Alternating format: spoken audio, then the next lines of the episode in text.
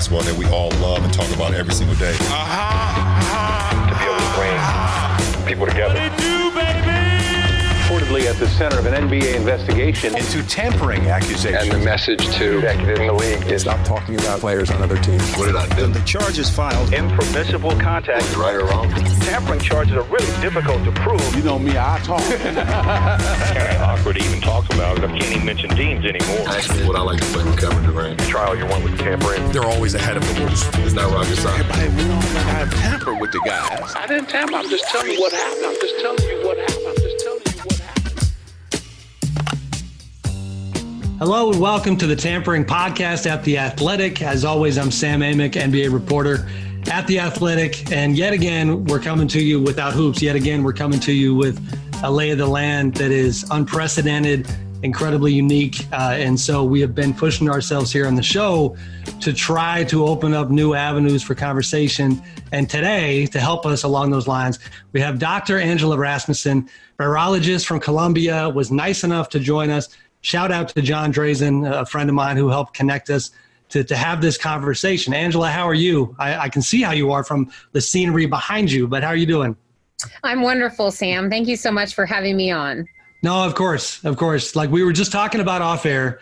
Here's the breakdown and the lay of the land, like what I was hoping to accomplish on the show. Uh, for one, you're making my job a little easier because I know you're a sports fan and you're a, a Seattle Seahawks season ticket holder huge NFL fan, somebody who has an awareness in the sporting ranks, which honestly, for our audience, I think is important to make it clear right out of the gate. You are obviously not a sports hater. You're not somebody who's no. trying to come in and, and ruin the party, so to speak. But these are dangerous times. And the coronavirus continues to just run roughshod through our country. The numbers um, are not declining, and it's very, very scary stuff. And the NBA, as you know, is on track to head to Orlando in mid July. And, and, I know, uh, again, for the listeners, before Angela and I, you know, connected here, I had sent her the 113 page memo from the NBA, the health and, uh, and medical protocols. That I don't know what the final tally was in terms of word count, but it is a monstrous document that takes you through what they're hoping to do in Orlando to protect players, to protect staff, uh, everybody involved. To be honest, it, it'll very possibly be myself on the inside of that bubble. Mid July to mid October, playing basketball for the purposes of like, let's not be naive, let's be adults in the room here, for the purposes of, of saving and recouping a huge amount of revenue that would otherwise be lost. And, and this is their business. And I get that, Angela, but I wanted today to come from your angle, just on the medical side and, and the health side. So uh, it's a long introduction to bring you in, but you know, you got a chance to see the memo, you knew stuff even before that. What are your general thoughts about what they're trying to pull off here? I mean, I think that it is really difficult um, to say how this is going to work because we really are in uncharted territory. Um, you know, there's there's no scientific consensus on what the right way to do this is because we've actually never done something like this. Right. um, for really any industry. Um, and that you know that applies to academic research as well. Um, there's i'm currently hearing about all kinds of debates about how we can safely reopen campuses. Um, should we reopen campuses for school? Things like that. So a lot of this is really watching an experiment unfold really before our eyes. Um, one thing that struck me about the memo was that it it as you pointed out it is exhaustive It yeah. is 113 pages um, and uh, i you know looked through it um, it's hard to retain all of the things sure. that um, are being put in place um, and i think that for the most part you know it, it's a relief to me to see that the NBA has clearly thought a lot about this, about trying to do this as safely as possible.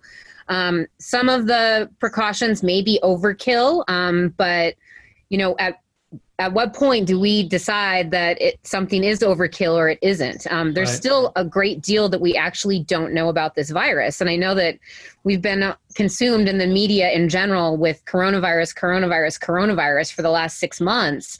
Um, it's hard, I think, sometimes for people to understand that we actually don't know a lot more than than that which we do. Um, but we do know a few things, and I, I was glad to see that the NBA's plan um, really addresses those things that we do know and does appear to be based on the evidence that we have. It, it was really good to see that you know there's such a heavy emphasis placed on testing and tracing. That is one thing that we do know um, works very well, uh, and we've known that you know really through the the history of modern public health. Um, we know that when somebody is infected with something, you can only detect that by testing them. And it's helpful to test them as early as possible um, before they have an opportunity to transmit the virus to others. We right. know that when you isolate them and then contact trace and quarantine the people who've been in contact with the infected person, um, that is a really great and effective way of breaking these chains of community transmission. I mean, really, we need to be able to implement something like the NBA's plan on a national scale to a right. certain degree. Right. Um, but I was, you know, it's hard to say if it will work, and uh, it could be disastrous if right. um, a large number of players end up testing positive. I actually know. Um, so I know Nate Grubaugh, who uh, is he developed the saliva test um, that I believe the NBA is using. Okay. Um, he's at Yale. Uh, I don't know that they've announced that, but I've heard. What's the status of the saliva test right now in terms of its use? So um, they are getting. I don't know if they've already gotten it. They may be.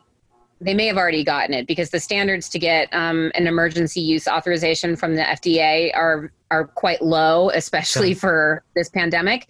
Um, but they released a preprint a while back, and their um, their saliva test is actually more sensitive than the nasopharyngeal swab test that is right. being used. Um, right. So, and it's certainly easier to collect the samples because you right. basically spit a tube as opposed to having like, yes, you know, a really long Q-tip shoved up your nose into your brain. Right. Um, but uh, I think that it makes a lot of sense to use that both because of the increased sensitivity and the ease of sample collection for something like the NBA. Um, and really, this will be another example of uh, how this could be useful because um, yeah. that's certainly use of that test frequently among a mm-hmm. lot of people, um, especially when contact tracing will be made much easier for any infections that do occur within the bubble. Um, I think it it could really provide a lot of information about how eff- effective that test is uh, at you know in a population over a long period of time. It would tell us a lot about sensitivity and might be helpful, especially because there's so many different types of tests out there. Yeah. Um, and one is not necessarily comparable to the other. So um, I think at the very least that that will provide good like assay validation data. Sure. What's the uh, out of curiosity? What's the turnaround time on the saliva test?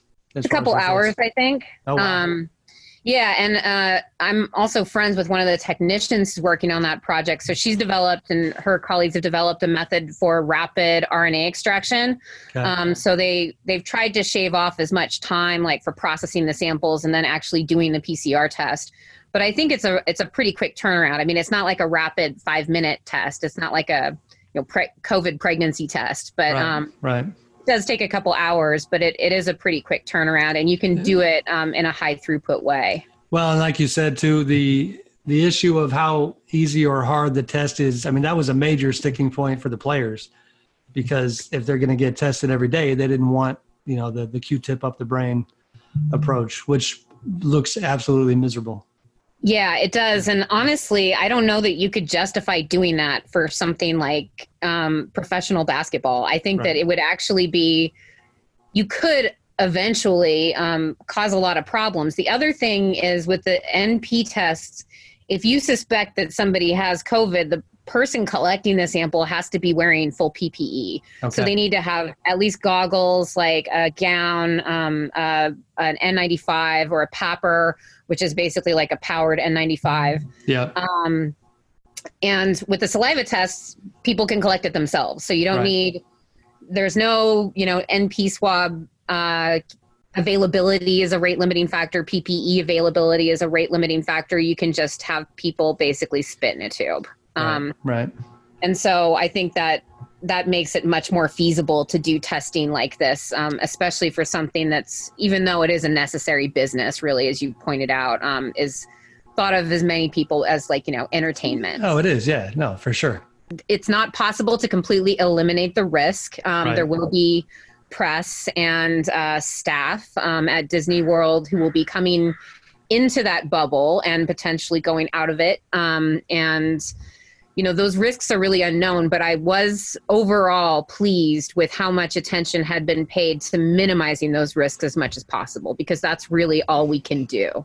Which to be honest is good to hear. It's funny for me angela because typically when you cover the league you know we don't root for teams we don't root for players.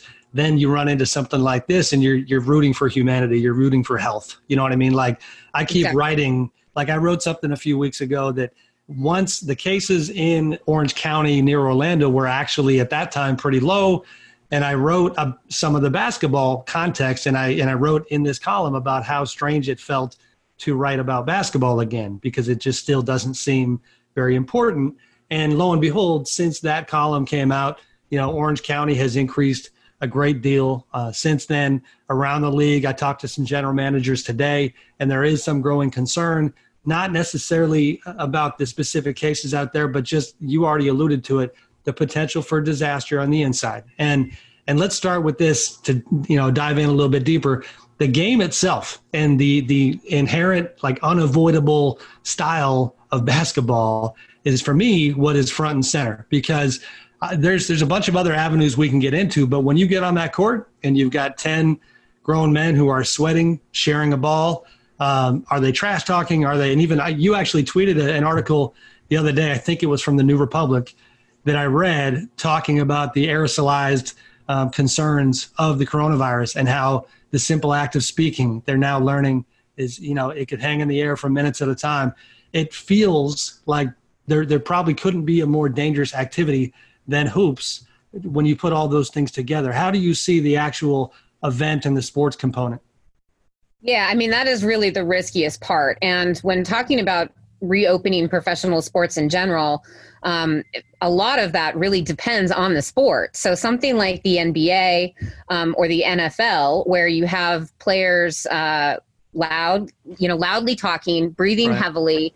Um, in very close contact, uh, that is a risk that you really can't minimize because Right. I, I just don't think it's practical to have players you know playing with masks on um, Right. you you can't really do that I mean, maybe in the nfl you could use face shields um, on their helmets or something but even that uh, is not going to completely again eliminate the risk Right. um, where something like golf um, or baseball you know those sports um, which are done outside uh, there's more opportunity for physical distancing there's less opportunity for um, vocalizing loudly or um, vocalizing in very close proximity to somebody else's face right. um, some of those sports are probably going to be lower risk. So even though they can also um, minimize risk but not completely eliminate it, you know, it might be safer to play baseball, for example, assuming that people aren't like crowding in the dugout and spitting all the time, Right. than it would be to to be playing basketball um, or football.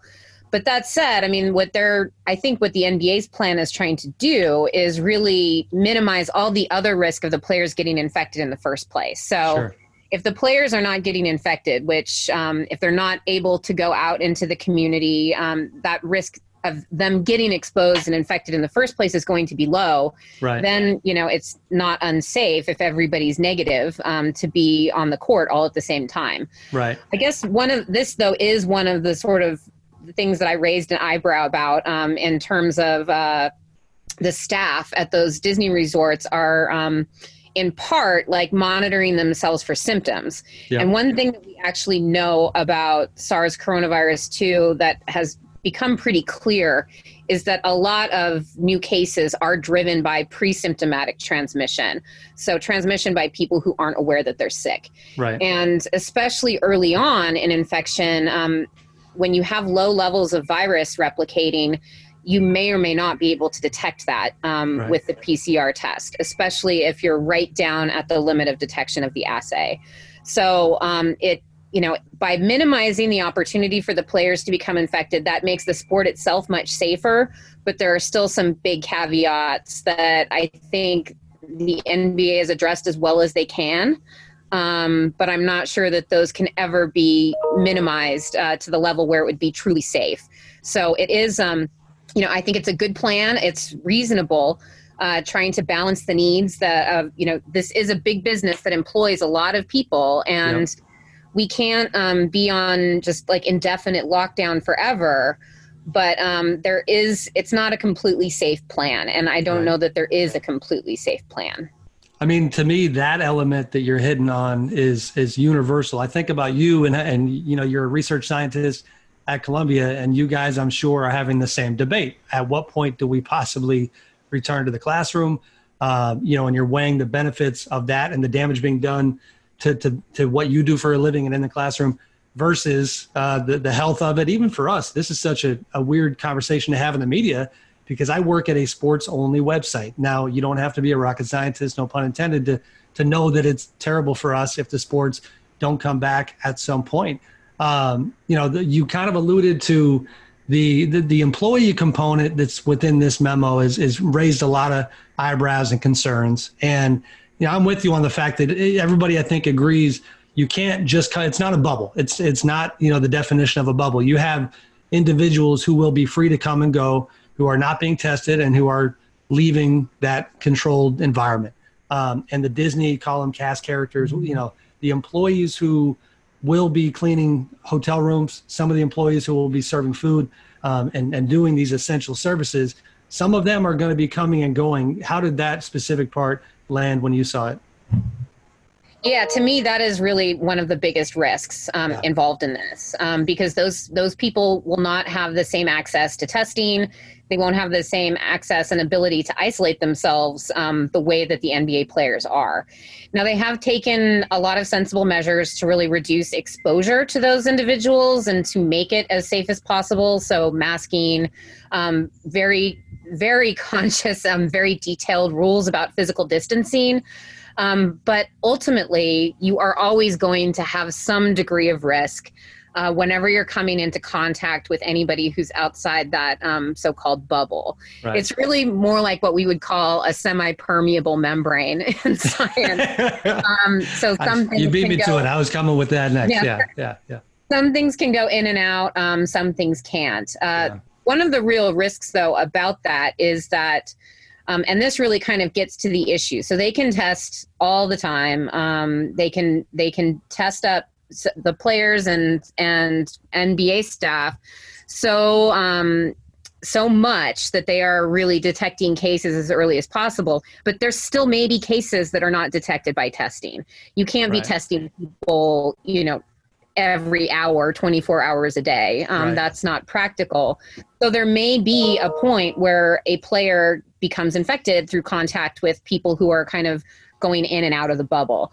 Um, the real danger there is that that person won't be, that infection will not be detected until they've had an opportunity to interact with lots of other people inside the bubble. Yep. And, you know, that certainly um, is a big risk of this type of approach because um, while they, they do have a very sensible um, plan for isolating players uh, and they have taken precautions to minimize contact between people within that, um, there still is the opportunity for this closed system uh, to sort of amplify an individual infection, um, especially if there's a game um, right. being played uh, before that that person is identified as infected. So um, I think that is one of the biggest risks of the plan, but I don't know how you would mitigate it beyond what they've already done. I, I just don't think it's feasible to to isolate all of those um, staff, like the cast and crew, I guess, of the Disney resorts. Um, you can't you can't put all of the hotel workers up in the hotel also and expect them right. not to be going back to their families right. things like that so um, i think you know they've they've done as much as they can but th- that still is a risk that could potentially be um, disastrous and ultimately that would i think would be very damaging for the nba too. sure sure no i agree do you have much and it's fine if you don't but do you have, do you have much knowledge of the wearable rings that that were also discussed in that memo that you know, my layman's understanding of it was that they would be constantly monitoring things like heart rate and, and other, you know, just physiological elements that, that would be able to tip you off early uh, that, that you might be in trouble and, and might be infected. So those, these like Oura smart rings. Right. Um, yeah. That the players are not, from what I hear, thrilled about because they, there's a there's a privacy issue there that some of them are concerned about. Um, but before we even get to that, yeah, I mean, how do you see those? Yeah, I think that they're very unproven. Um, I think that they're a great example of tech that makes big claims. Um, I have not seen any evidence that uh, those claims are verified. Um, that they, they really haven't shown anything to back up the claims that they're making um, with actual science showing that, for example, you can predict who's going to be infected or detect an infected person three days before they become symptomatic um, or Right. they test positive. I'm not entirely sure how that technology would even work. Um, and we don't really, I mean, how do you tell using a smart ring um, if somebody is completely asymptomatic? If they haven't developed any symptoms yet, Right. I don't see how you could detect um, using like that type of technology. I don't think you could detect more sensitively than a PCR test would. Right, right. Um, that looks directly for the virus. So I'm very skeptical about those, um, in addition to having concerns about the privacy issues that you mentioned. Sure, sure. I wanted to hit the rewind button for me real quick, and I wanted to do a combination of of kind of you telling your story a little more, but also like specifically when it comes to this coronavirus. I wonder when did it first cross your desk? Um, and and it's interesting, you know, with your background in Seattle. For me personally, it, it was kind of going full circle because when I started covering this story, uh, we had a large piece at, on our website about Quin Snyder, the Utah Jazz head coach, who is from Seattle, and he has a brother who has a, a shop right in the middle of Pike Place Market. And before the NBA even began really t- trying to figure out what was happening with the coronavirus, Quin, because he had folks in Seattle who were starting to see very early what it was doing to their community, went on a fact finding mission of his own. And to his credit, I think helped his one in particular team get ahead of the curve. But, you know, I think a lot of folks nationwide have already kind of forgotten how Seattle was the epicenter of this thing early on. Uh, and so for you and your community, uh, I'm imagining that you were studying this thing far in advance of that. But when did it first cross your desk and what sort of work have you been doing on it since then? Right. So um, I, like many people um, in my field, subscribe to this email list called ProMed Mail that um, alerts people of uh, new emerging diseases. Um, since that's what I work on, I study emerging viruses. And uh, so on in late December, um, ProMed Mail came out with these reports of you know atypical uh, or a, a very high number of this this weird pneumonia um, in China and then you know it was kind of on everybody's radar. By the second week of january uh, scientists in wuhan um, released the sequence of the genome of the virus. Um, and it's actually you know it's i think it's a actually a really lucky coincidence that it did emerge in wuhan because there is a world-class virology research institute there and they had the the instruments and the capability and the knowledge to generate this data really quickly with that sequence data, we were able to identify that it was a novel coronavirus. Um, and so, really, through January and February, I was just watching it. I mean, we, um, I was commuting back and forth prior to this pandemic between my my home in New York, um, where I work, and my home in Seattle, where my family lives. Um, and I went back and forth between New York and Seattle twice. Um, one time, I came through SeaTac uh, two days after the first patient who was identified to have come from Wuhan to Seattle, um, came passed through that airport. Um, but in general, up until late February, I was really not very concerned um, because at that point, it really looked like the virus was contained within China. Um, we only had a handful of cases here in the U.S. Um, there was no evidence of you know widespread community transmission. But then when those other cases in the Seattle area um, were reported the last weekend of February, and sequence analysis suggested that community transmission had been occurring for some time, that was the moment where I started to get really worried. Um, and I went uh, back to Seattle um, March 3rd. Uh, went to Hawaii with my husband and my parents on March 5th for a week. By the time I got back from Hawaii, um, I decided that it looked like we were headed for a lockdown, which we were. um, and I decided that I would stay in Seattle uh, for the duration, and that's where I've been ever since. And at the time, my reasoning was that it would be irresponsible of me as a public health professional to go from the hotspot at the time, Seattle, to a place where there weren't any cases, New York City. Um, and over time, that reversed. Um, yeah. And now it looks like the hotspots are in other areas. But what really is important, I think, for people to, to recognize is that everywhere is still a potential hotspot because right. most people are still not exposed to this virus, they're susceptible to it. Um, and there is still, even in both in Seattle and New York, um, there is still a, a, level of community transmission that's occurring. We haven't eradicated it from everywhere. And that really has been one of the big challenges about communicating um, with the public uh, about what flattening the curve means. It doesn't mm-hmm. actually mean we get rid of the virus. So, um, during this time, also, uh, most of my work up until now has been on Ebola virus. I've also done a lot of work on MERS coronavirus. So I started seeking out funding um, to start doing work on SARS coronavirus 2 and with my collaborators um, who are with the NIH, but they work in a laboratory, a high containment laboratory in Montana.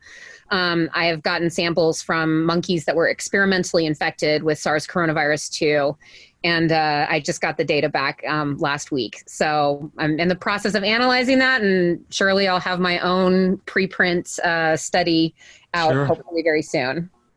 What is it from the human standpoint? This is what you do, and I, I, I imagine there's some mixed emotions when it comes to this sort of experience being, you know, the time for folks in your community to step up and and and use their talents. You know what I mean? But it also comes with with a cost that is that is devastating. There's that part of you, just as a member of society, that certainly doesn't want to see that. Is is is some of that tough to reconcile?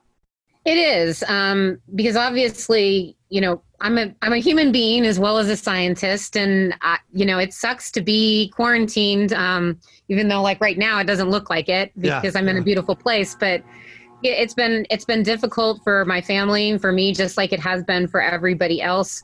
Um, I know many other people are facing really severe economic consequences of the public health measures that have been taken, and you know this it's it's not good. Um, the consequences that we're really all going to pay as a society, both in terms of lives lost, in terms of you know economic uh, downturns, possibly a depression. Um, it it's all very bad. Um, from a scientific point of view, though, uh, it's very interesting virus. Right, um, right. So one of the things that has constantly surprised me, and what what I specifically study with regards to these emerging viruses, is the role of the host's response to infection um, in the process of pathogenesis, which is the process by which a virus causes disease. Um, and one thing that has just been really striking is that this virus seems to affect people very differently from person to person. Um, there are many different types of COVID 19 disease that we've seen in some people. You know, there, there's the classical pneumonia, um, there's mild or even asymptomatic infection. There are these weird neurological things, um, such as the loss of the sense of smell. Right. Um, there are these issues with blood clotting that have been reported and potential cardiac issues. Um, people have also reported issues with uh, liver and kidney function. So it's really unusual for a virus to affect people in that many different ways. Right. It's not particularly unusual for a highly pathogenic virus to be more pathogenic in some people than others or to have different disease presentations. Um, Ebola, which I study, uh, also does that. In some people, they you know recover and survive, and some people have hemorrhagic disease, and some people have uh, severe gastrointestinal disease but it is unusual for a virus to um, be as transmissible as this one and have such a huge range of different presentations in people. Um, so, from my point of view, I mean, I think that you could make a career studying probably just this virus. Right. Um, but there's really a lot that needs to be discovered about it. And while that uh, bothers me as a human, I mean, I wish we had more effective interventions, more that we could do uh, to to stop this virus. Um, it's it's really a very exciting time to be a virologist and to study a virus like this, um, sort of in real time. To hear you break down the symptoms and how unpredictable they have been makes me think back to the beginning of when the public started learning about this. And to be honest with you, so I just a quick story for you. Late February, I had a work trip to New York from Sacramento, California, and made the trip. And on the middle of the trip, I started not feeling well. And when I got to New York, I felt bad enough that I made a choice to not go see anybody within my company. And to their credit, they let me get bed, you know, get uh, better in bed in a hotel room for a few days before I flew home. But I remember at that time that it, the, at least what the media was being told from the medical community was some sense of, well, here are the three or four symptoms that you will have, and if you don't have them, you don't have it. That there was some level of uh, clarity that folks were determining, oh, well, that must not be what I have. And, and I feel like looking back on it, do you think that muddied the waters and made things even more confusing just because it took everybody a while to figure out how unpredictable this thing was? I think so. I mean, this one of the biggest problems that we've had um, are that people the messaging has been really bad um, yeah. by especially by public health officials because some things like that have been stated very, you know, unequivocally um, that these are these symptoms, and if you don't have this, you don't have COVID, uh, and that's clearly not true. And some people have no symptoms at all um, we, we are still appreciating the, the real range of disease presentation. So I think it's always a mistake. And I think it's a mistake in general to be very certain about anything, um, sure. especially a brand new virus. We, uh, as scientists, we're trained to deal with uncertainty. Uh, the public is not necessarily um, trained in that way, uh, right. and and people tend to think of things as very binary when in reality they're usually more continuous. Um, they're not black and white they're gray uh, or different shades of gray. And that's the, the kind of messaging we should have been getting out to people. We should have right. been getting out the the message to protect yourself. And i think some for to some degree that was successful in encouraging people to use good hand hygiene flatten the curve all of that. Um, unfortunately, uh, and this goes really up to political leadership, um, this has become very politicized and yep.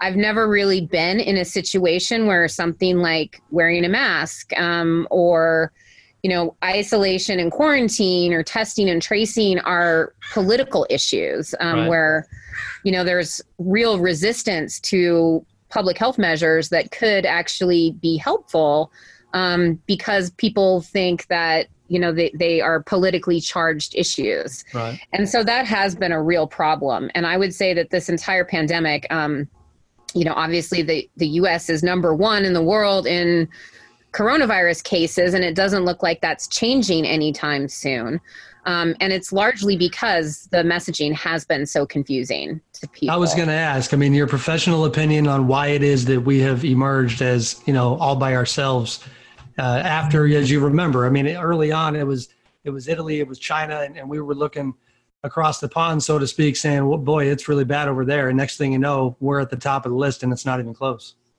Well, and and people were saying, you know, when Italy and Spain really started to peak, like this is going to be us in two weeks, um, right. and that's exactly what happened. Except, right. unlike Italy and Spain, we, you know, haphazardly applied some of these mitigation measures, and we still don't have adequate testing capacity in most of the country.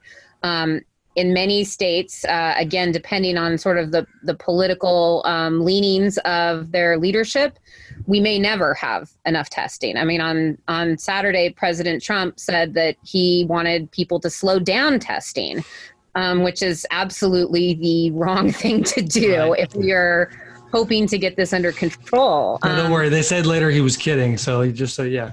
Yeah. I mean, that's, it goes without saying that you probably shouldn't joke about public yes. health practices, um, especially when people are likely to follow the president's advice. Um, right. But I, I think that, you know, we are not looking at um, being able to, to point to ourselves as a, a success story um, anytime soon, right. uh, the way that some other countries have. So, South Korea, they've tested exhaustively. Um, and one, you know, here's an example of something that would probably never happen here. One guy went out to a bunch of nightclubs, um, was found to have had coronavirus.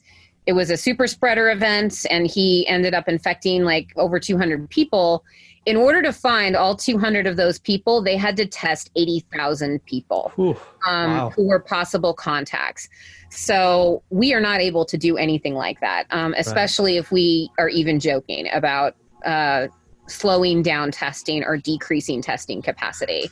No, um, I, I, couldn't agree more. Sorry to jump in. I yeah. mentioned masks a couple times, and ha- and that's that is the thing that has become politicized. Um, and this is officially now we're segueing from we're going to intersect NBA and regular life, right? So now this is just the the society component, but we're all living it. I had a neighbor just the other day in my neck of the woods who pulled the old like, you know, I don't want to wear a mask, go ahead and make me type card, and you're just sitting there shaking your head. And there's a lot of that. And uh, but but tell us the science uh, because I know it's evolved a little bit where where folks are trying to figure out to what degree the mask was uh, helpful when folks are putting them on. Uh, we shouldn't have to keep drilling this point, but you know, uh, probably no harm in drilling it anyway. How do you see the the the the, the role the mask plays here? So I think um, masks are a, they have been a difficult topic to discuss even among the scientific community. Um, there is still not very good evidence um, about how effective they are at population scale. A lot of the evidence is really correlative um, or it's based on modeling. Um, and it's some of it is based on these studies, you know, looking at droplet dispersion when you're wearing a mask versus not, but they don't really address the virology, um, which is also an issue. So the data is the overall data to support mask wearing is somewhat weak. That said, um, it's clear that wearing masks uh, does a lot to protect others, at least by reducing the number of droplets. And you can just really think of this as a probability issue, right? So if you are putting out a bunch of different respiratory droplets of different sizes every time you speak or breathe or shout or whatever, um, those are going to stay in the air for different amounts of time and they're going to be affected by temperature and humidity and wind and sunlight and all of these things. Um, but the more that you are putting out there, the more potential droplets containing virus there are um, if you can reduce the number of droplets that you're putting out, that's going to reduce the number of potentially virus containing droplets you're putting out. Right. And that should reduce the risk of others in your vicinity. It doesn't right. eliminate it and it doesn't protect the wearer unless you're wearing an N95 mask. And by the way, the 95 and N95 means that it's 95% protective. It's not completely protective for the person wearing one of those either.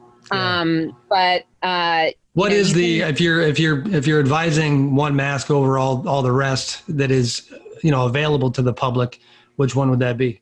I mean, I think that any kind of surgical or cloth mask for the public, um, because when we're talking about this, we're not talking about the public putting on PPE. Yeah. Um, people can wear face shields, and that might reduce their risk of mucosal exposure. But really, what we're talking about is minimizing the risk to others. So, overall decreasing the number of respiratory droplets. So, in that sense, any kind of mask will um, reduce the overall number of respiratory droplets that you're producing. Now, um, one of my concerns with masks have always been that people put on a mask, they put on gloves, and they think they are protected by this magical shield. Um, and that's not the case. And so, one of my biggest concerns um, is that people don't really understand how this is working. Um, they either think that the masks are protective, or they, um, in the case of your neighbor, um, think that they're not protective at all and they're just yeah. you know something that is like a liberal conspiracy or whatever to impose on people's freedoms right. and the truth is they're neither um, they're one measure among several including physical distancing minimizing crowds um, staying out of crowds and and really trying to minimize trips uh, that are unnecessary um, it's one measure among those that can be used to reduce transmission at the population level. Right. Um, I also see a lot of people wearing masks, uh, pulling them down. I've seen people cut holes in the masks uh, to expose their nose and mouth. Um, yep.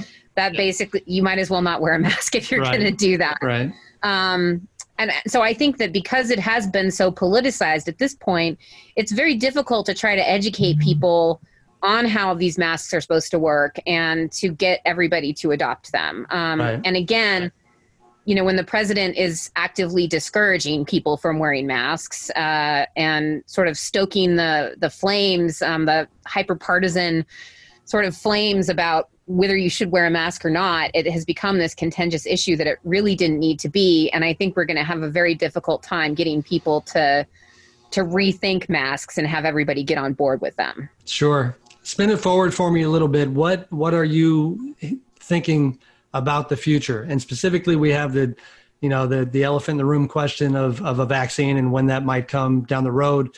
But even before then, like the part that certainly impacts the NBA is that we're focused right now on these playoffs finishing this season. But before you know it, it'll be mid December and they are hoping to start next season with no fans and and moving forward in this uncertain territory where you know that part certainly would have no vaccine.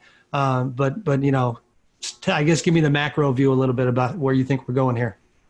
Well, I think for the NBA specifically, um, whether they're able to start the next season, you know, in mid-December uh, with no fans, um, I think really depends on how this little experiment goes. Yeah. Uh, um, I would imagine that if there is a big outbreak among NBA players, and especially if it's um, you know marquee big name players that are uh, uh, impacted by this, that will probably have a huge effect on right. whether or not the NBA proceeds with uh, season fans or not. Right. Um, I think that you know there it's really a, a big part of this is like when are we going to develop a vaccine and you know hopefully that would be as soon as possible basically by the end of next year but there's every possibility that it might not be.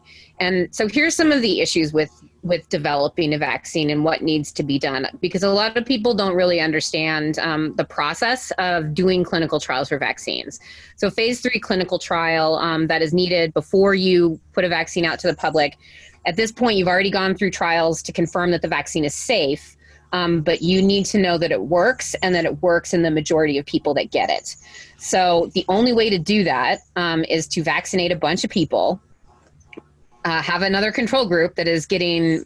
Usually, they don't not vaccinate them, but they usually give them a different vaccine, like okay. a vaccine for measles that they've already had. Okay. Um, and follow those people over a long period of time to see um, if any of them get COVID and uh, then see if any of those people that got COVID were in the group that received the experimental vaccine. In order to get statistical significance, um, you need to enroll thousands of people in these clinical trials. Because right now, even though it seems scary, because in some cases, Arizona, Florida, um, Texas, uh, you're starting to see these spikes in hospitalizations and new cases. Um, it feels like everybody's got it, but the reality is only a small percentage of the population actually has it. Right. So, of these groups that are receiving these experimental vaccines, you need to get so many that the actual people who will be exposed to COVID um, is above a certain threshold. You need you can't have just one or two people in the group receiving the experimental vaccine get exposed to COVID because then you can't make any conclusions long term about the vaccine's efficacy. Right. So it takes a long time to do these types of studies because you just have to get so many people, and then those people in the normal course of their lives have to be exposed so that you can figure out if the vaccine protected them or not. Right. Some people have, pr- have proposed that we speed this process up by doing what are called human challenge trials.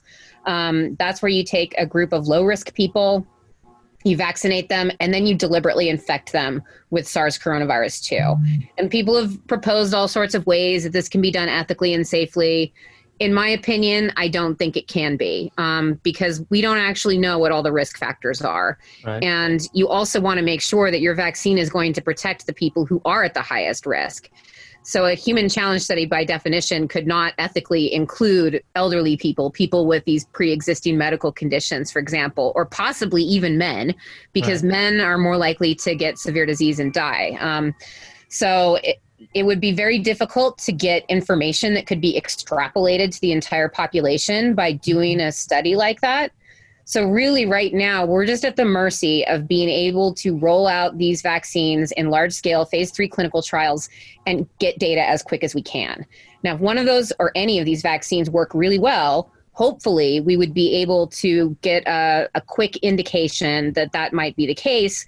And then perhaps the regulatory process um, could be sped up to approve that. Right. um, there are already plans in place uh, that bill gates has has funded as well as the nih is um, doing so that they can rapidly move into mass production of any vaccine that happens to work but before you want to devote resources to that, you need to make sure that one of them actually does. Right. So I think um, while it's possible we could have a vaccine before the end of the year, I think probably more likely we are not going to have a vaccine until sometime next year. Right. At the Listen, earliest. Yeah, no, I, I, can't thank you enough. Listen, this none of this is good news, but it is you. You are, I think, for the audience we have, you're you're helping educate folks. Uh, obviously, this goes well beyond basketball. Um, you know, I am somewhat relieved to hear your professional opinion that, like you said, when it comes to these playoffs and what the NBA is trying to do, that you know certainly nobody's saying it's foolproof or that it's going to work, but that they appear to be taking a very good stab at it and, and checking as many boxes as they can. Uh, I'll make sure to pass the word on to Adam Silver that a, a, a, Sonics fan is trying to help the NBA and, and get a team back there one of these days. But Angela, I can't thank you enough. This was fantastic. Well, it's my pleasure, Sam, and yeah. I'm happy to come back anytime. I, I'd like to make one more point if I can. Yes. What do we got? And that is that um, one thing that I think could be very useful to come out of the NBA's uh, bubble plan is that it actually could provide a lot of really interesting epidemiological data.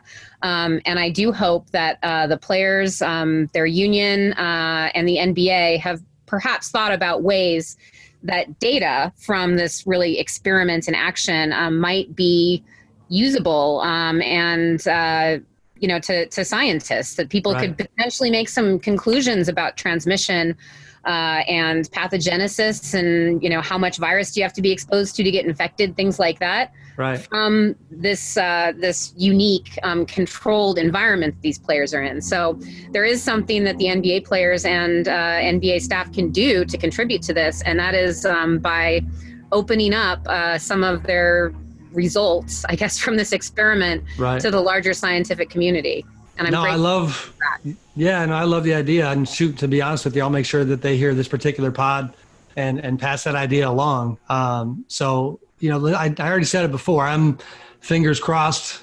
The word nervous keeps coming to mind. Mm-hmm. It's such a hard balance, right? Because it's just sports, but it's business and it's livelihoods, and it's it's you know it is reaching a point where every every company has its its threshold and its tipping point. If if they sat on the sideline, so to speak, for the next two three years the the league would be decimated and, and then the ripple effect therein even you know companies like ours so um, we'll see how it goes and i would love to have you back on one of these days and, and like i said i'll pass that along. Thank you angela. I appreciate it. Thank you so much sam. Anytime. Enjoy the beach house. Take care of yourself. We'll do. You too. All right. Bye-bye. Bye-bye